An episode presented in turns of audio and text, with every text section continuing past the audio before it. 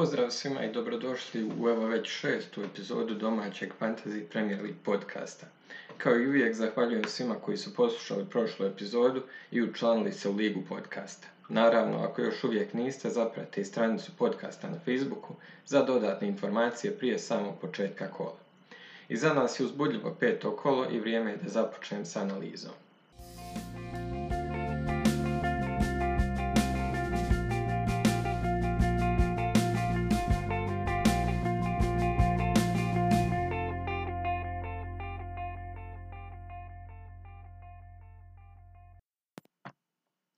Nakon uobičajene analize svih utakmica, u ovoj epizodi ću posvetiti poseban segment igračima o kojima se najviše priča i o kojim trenutno ima najviše dilema.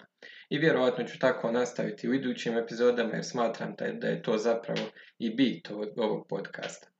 U ovoj epizodi će to biti Torres, Jota, Greenwood, Shaw i Sar, ali o tim igračima ćemo malo kasnije. Prva je na redu utakmica Leeds Newcastle koja je završila 1-1. Susret dvije ekipe sa dosta slabijim obranama, ali i nekoliko zanimljivih napadača. Golove su zabili Rafinha i Saint Maximan, koji su i predstavljali najveće prijetnje. U timu Leedsa je dosta dobro odigrao i Rodrigo, dok je Bamford upisao asistenciju. Obrana nastavlja biti problem za Leeds, jer se sada priča kako je Eiling moguće ozlijeđen, a pomaže što je Bielsa obično iskren u preskonferencijama prije meča, tako da bi trebali sigurno znati do vikenda. Prije utakmice se govorilo da će Harrison izostati i to se zaista dogodilo, iako nisam siguran za razlog izostanka. Bamford se također žalio na ozljedu, pa ćemo se opet pouzdati u Bielsu. Bilo je glasina i o nekoj ozljedi Rafinje, ali za sad nismo o tome čuli ni riječ, pa ćemo pretpostaviti da je, da je Rafinja sasvim dobro. Leeds idućeg na redu ima West Ham, za kojeg sam ranije spomenuo da je generalno solidan, ali sklon primanju pomalo naivnih golova. Tako da ako imate napadača lica, svakako ih startajte. Već sam spomenuo kako bih obranu zamijenio, pogotovo s mogućom povredom mailinga. Što se tiče Newcastle, San Maximan je ubjedljivo najopasniji igrač i zadovoljstvo ga je gledati. Nema toliko loš raspored narednih par utakmica, međutim on sad košta 6,7 miliona, što znači da će ga većini biti teško ubaciti. Obranu Newcastle možemo zanemariti do daljnjeg. Zatim slijedi utakmica Wolves protiv Brentforda koja je završila pobjedom gostiju 0-2. Razočaravajuća utakmica za one koji su doveli obranu Wolverhamptona koji jednostavno nisu bili na nivou. Zabili su Tony i Mbuemo na Tonijevu asistenciju. Što se tiče napada Wolvesa, imam osjećaj da svake sedmice govorim isto. Radi se o ekipi koja za sad nema efikasnog finišera kao što je nekoć bio Jimenez. Leeds je izgledao standardno disciplinovano, iako su igrali sa igračem manje jedan dug period i sačuvali su mrežu. Nagrađeni su odani vlasnici Tonija i Mbuema, koji su napokon odradili ono o čemu sam pričao u predsezoni. Međutim, to sam spomenuo i u prošloj epizodi, njihov naredni raspored je jako težak, tako da za mene lično oni ne dolaze u obzir. Nema razloga za paniku ako imate jeftinog obrambenog igrača Wolvesa sa njihovim rasporedom. Ipak se radi o jeftinim igračima, tako da ne gubite previše, međutim vidim šansu da će biti neke rotacije, posebno sa jako slabom partijom Marsala u prošloj, po, prošloj rundi. Burnley Arsenal, pobjeda gostiju 0-1, druga pobjeda Arsenala zaredom i drugi put sačuvana mreža. Ramsdale, White, Tierney su opet ispali dobro vrijedno za uloženo. Gol je postigao Odegord iz odličnog slobodnjaka. Ako ste u poziciji da vam treba jeftini obrambeni igrač, White je sada 4,4 miliona, tako da nije loša opcija. Iduću utakmicu igraju protiv Tottenhema, a nakon toga im raspored nije previše težak. Još jedna razočaravajuća partija Burnley. Ako imate igrače u tom timu, vjerovatno je dobro da ih zamijenite. Slijedi utakmica Liverpool Crystal Palace koji je Liverpool pobjedio 3-0. E, dosta iznenađenja vezano za postave u utakmici, iako je Klopp naslutio da bi moglo biti rotacije, trend se razbolio, što ga je natiralo da na bekovima starta Milnera i Cimikasa. Liverpool je u startu bio malo nesiguran u obrani, ali to opravdava izmiješan sastav, gdje je i vrlo dobar debi ostavio ostvario Konate. Napad je izgledao standardno jako dobro. Salah je upisao gol i asistenciju i pokazao se kao najbolja popularna kapitenska opcija ovo kolo, dok su zabili i Mane i Keita. Očekujem da će Robertson startati protiv Brentforda, ali moram reći da je Cimikas opet odlično odigrao i u kupu, te bi mogao tu i tamo zamijeniti Robertsona. U svakom slučaju mislim da je Trent daleko najbolji izbor u obrani. Palace nije puno pokazao, Zaha i društvo su uspjeli tu i tamo da zaprijete, ali što se tiče fantazije, nema se tu previše pričati.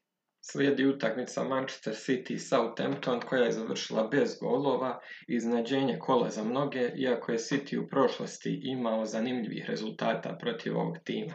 Ovaj put je bilo i dosta komentara na Pepov izbor ekipe, s obzirom da je odmorio Torresa i ubacio tek oporavljenog Fodena u igru. Očigledno je da City fali taj centralni napadač o kome se toliko govorilo ljetos, ali ovo ne znači da neće pobijeti Chelsea za vikend. Ako imate Torresa, vjerovatno bi bilo dobro da ga zadržite, jer se nadam da će ga Pep startati, iako je očigledno da ne možemo predvidjeti njegove odluke. Još jedna junačka partija svetaca i bodovi za livramenta koje je mnoge usrećio s klupe. Iduću utakmicu Southampton igra protiv Wolvesa, tako da se mogu možda nadati i još jednoj sačuvanoj mreži. Kao što sam rekao, City igra protiv Chelsea, ali nema razloga da ne startate igrače sa ofenzivnim potencijalom, iako se radi o najboljoj obrani u ligi trenutno, ali eto, barem e, Mendy neće braniti nego Kepa, tako da možda eto još jedan plus za Manchester City. Utakmica Norwich-Watford završila je 1-3 za Watford, e, još jedan poraz Norića i tu stvarno nema neke fantazi priče. Što se tiče Watforda, odlična partija Sara koji sa dva gola pokazuje da je dobra povoljna opcija, ni raspored im nije loš, tako da će ga mnogi uzeti u obzir. I on ujedno ostaje jedin igrač kojeg mogu preporučiti iz Watforda, kao što je bio slučaj u ranijim epizodama. Na golu je bio Foster zbog ozljede Bahmana, ali nisam siguran koliko će Bahman biti out. Slijedi utakmica Aston Villa Everton. Aston Villa je pobjedila 3-0, jedan zanimljiv rezultat, s obzirom da se Villa oporavila od poraza od Chelsea i odigrala jako dobro. I pokazalo se tu nekoliko igrača, posebno Cash, Bailey, Minks, Louise. Zabili su i Cash i Bailey uz autogod Dok Kings upisao odličnu asistenciju, ali opet nije bio u centru pažnje. Sljedeće dvije utakmice bile su protiv Uniteda i Tottenhama, tako da bih sačekao da vidim kako se tu snađu. Evertonova obrana se opet pokazala nemoćnom, iako su ovaj put ostali bez Pickforda i Colmana. Na golu je bio Begović koji nije mogao da uradi puno. Dinj nije uspio da doprinese puno napadu, a i nije imao ni previše opcija s obzirom da Calvert-Lewin i Richarlison su izostali zbog ozljeda. Gray ovaj put nije previše pokazao, iako mi se učinio kao jedan od raspoloženijih igrača. Ipak im slijedi utakmica protiv slabog Norića, a ako tu podbace, vjerovatno će ostati mnogi bez strpljenja i izbaciti igrače Evertona. Utakmica Brighton-Leicester je završila 2-1 za Brighton. E, možda se sjećate na početku sezone kada sam govorio da je Brighton statistički trebao završiti puno više prošle sezone, ali ih je iznevjerila preciznost napadača. Za sada se čini da su to malo ispravili i stvarno im dobro ide. Zabili su Mope i Welbeck, dok je za Leicester zabio Vardy. Frustrirajuće za nas koji imamo Sančeza jer smo već navikli da on ne skuplja puno obrana, tako da primjeni gol nanese dosta štete. Ali bez obzira ja o golmanima ne razmišljam previše. Što se tiče Lestera, nemam ništa novo da kažem. I dalje držim da ima boljih opcija u napadu od Vardija, a obranu bi sigurno izbjegavao. Imaju dobar raspored, tako da bi do duše tu moglo biti nekih bodova, ali s obzirom da imamo toliko izbora iz drugih ekipa, ne čini mi se toliko primamljivo. Brighton ima Palace i Norwich u iduće tri, ali Arsenal, City, Liverpool u idućih pet, tako da ne baš najbolji raspored i ne bi previše očekivao za ovaj period. Lempty se pojavio na klupi, što je sigurno obradovalo one koji su ga imali prošle sezone. West Ham Manchester United. United je pobijedio 1-2, dosta dramatična utakmica, na kraju je ipak United došao do pobjede s golovima Ronalda i Lingarda. Ronaldo imao nešto tiše prvo poluvrijeme, ali je na kraju utakmice komotno mogao završiti s više bodova. Ostvario je čak pet šuteva nago i zamalo iznudio 11 terec. I Bruno odigrao solidno i slao par odličnih lopti za Ronalda, ali znate moj stav od ranije da je pametnije za sad imati Ronalda. Obrana Uniteda je dosta vruća tema u fantaziji krugovima ovih dana, a mnogi su nezadovoljni bodovima Shoa i razmišljaju zamjeni, na primjer, za Rudigera. Ja se donekle slažem da bi to mogao biti dobar izbor s obzirom na statistiku i ono do sad viđeno, ali ne prije utakmice Chelsea City. Isto vrijedi za transfer Ronaldo Lukaku nakon ovog vikenda, iako postoji bojazan da je Ronaldo otporan na težak raspored. I ja tu ostajem pomalo neodlučan. Iako se svakako slažem sa dovođenjem obrambenog igrača Chelsea, posebno Ridigera. Gol za West je zabio Benrama iz dosta skrenutog šuta i bio je opasan u par navrata. Svakako i on i Antonio predstavlja odlučnu opciju za iduće kolo protiv slabe obrane lica. obrana Vestema se i dalje muči da zadrži praznu mrežu i tu sam i dalje u dilemi kako postupiti s obzirom da se ipak ne radi o baš hitnim transferima. Dolazimo do posljednje utakmice kola, Tottenham Chelsea, koju je Chelsea pobjedio rezultatom 0-3. Strijeli su bili pomalo neočekivani Silva, Kante i Ridiger. Opet moram da pohvalim Tuhela na njegovim potezima nakon prvog poluvremena. Vrlo je mudro promijenio sistem kako bi na kraju potpuno nadječao Tottenham. Tottenham s druge strane izgleda kao potpuno asjenanog tima s početka prošle sezone.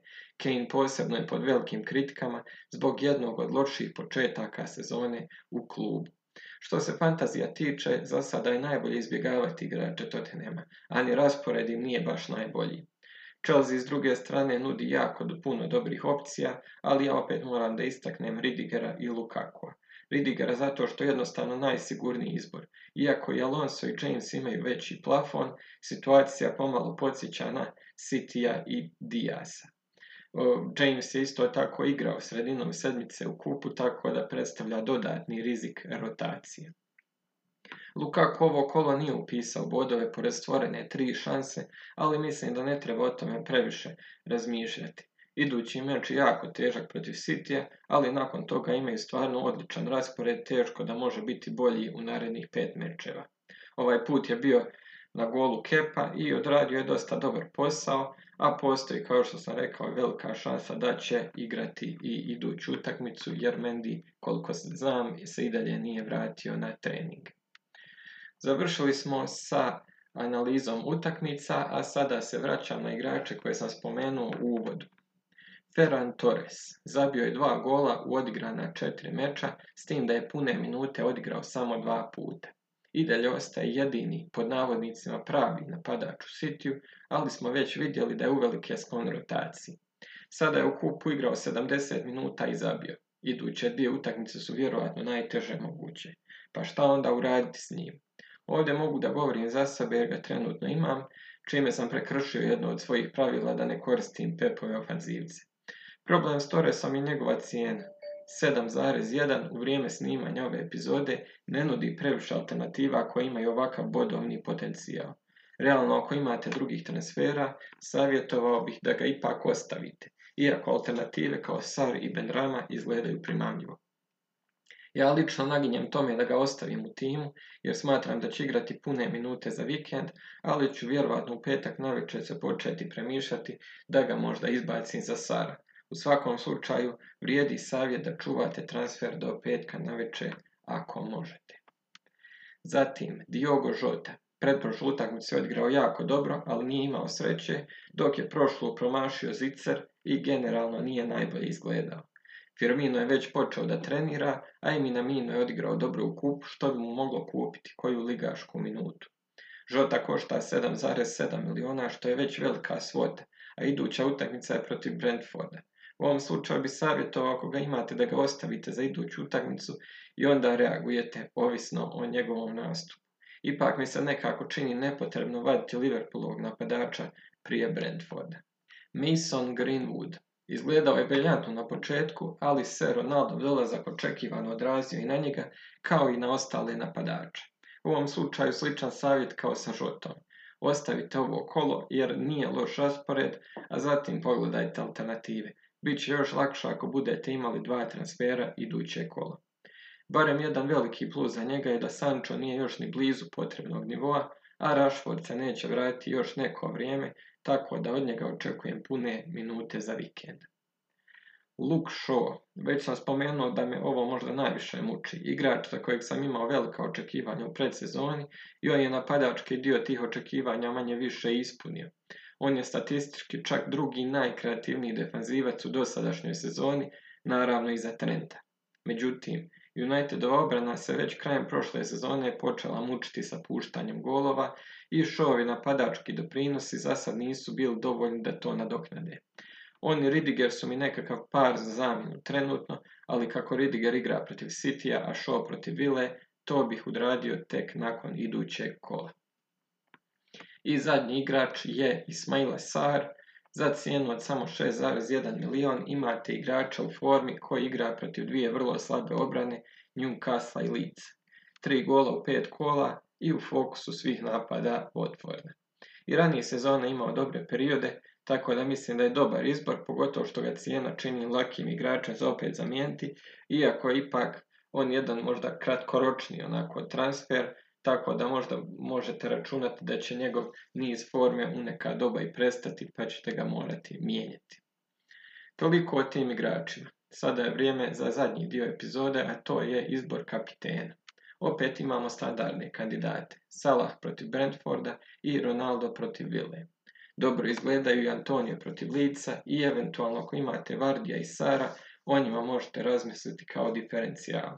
Opet težak izbor, ali meni je teško preći preko Salaha na vrhuncu forme, tako da je to pik prema kojem trenutno naginjem. I za kraj još samo jedna opaska, ako i dalje imate slabi rank, svakako nemojte odustajati ili raditi neke nagle poteze, iza nas je manje od petine sezone, tako da se još mnogo toga može dogoditi, iako ste sada recimo rank milion i tekako i dalje možete završiti u top 100.000, 50.000, 10.000 ili čak niže. S tim se odjavljujem sretno u narednom kolu.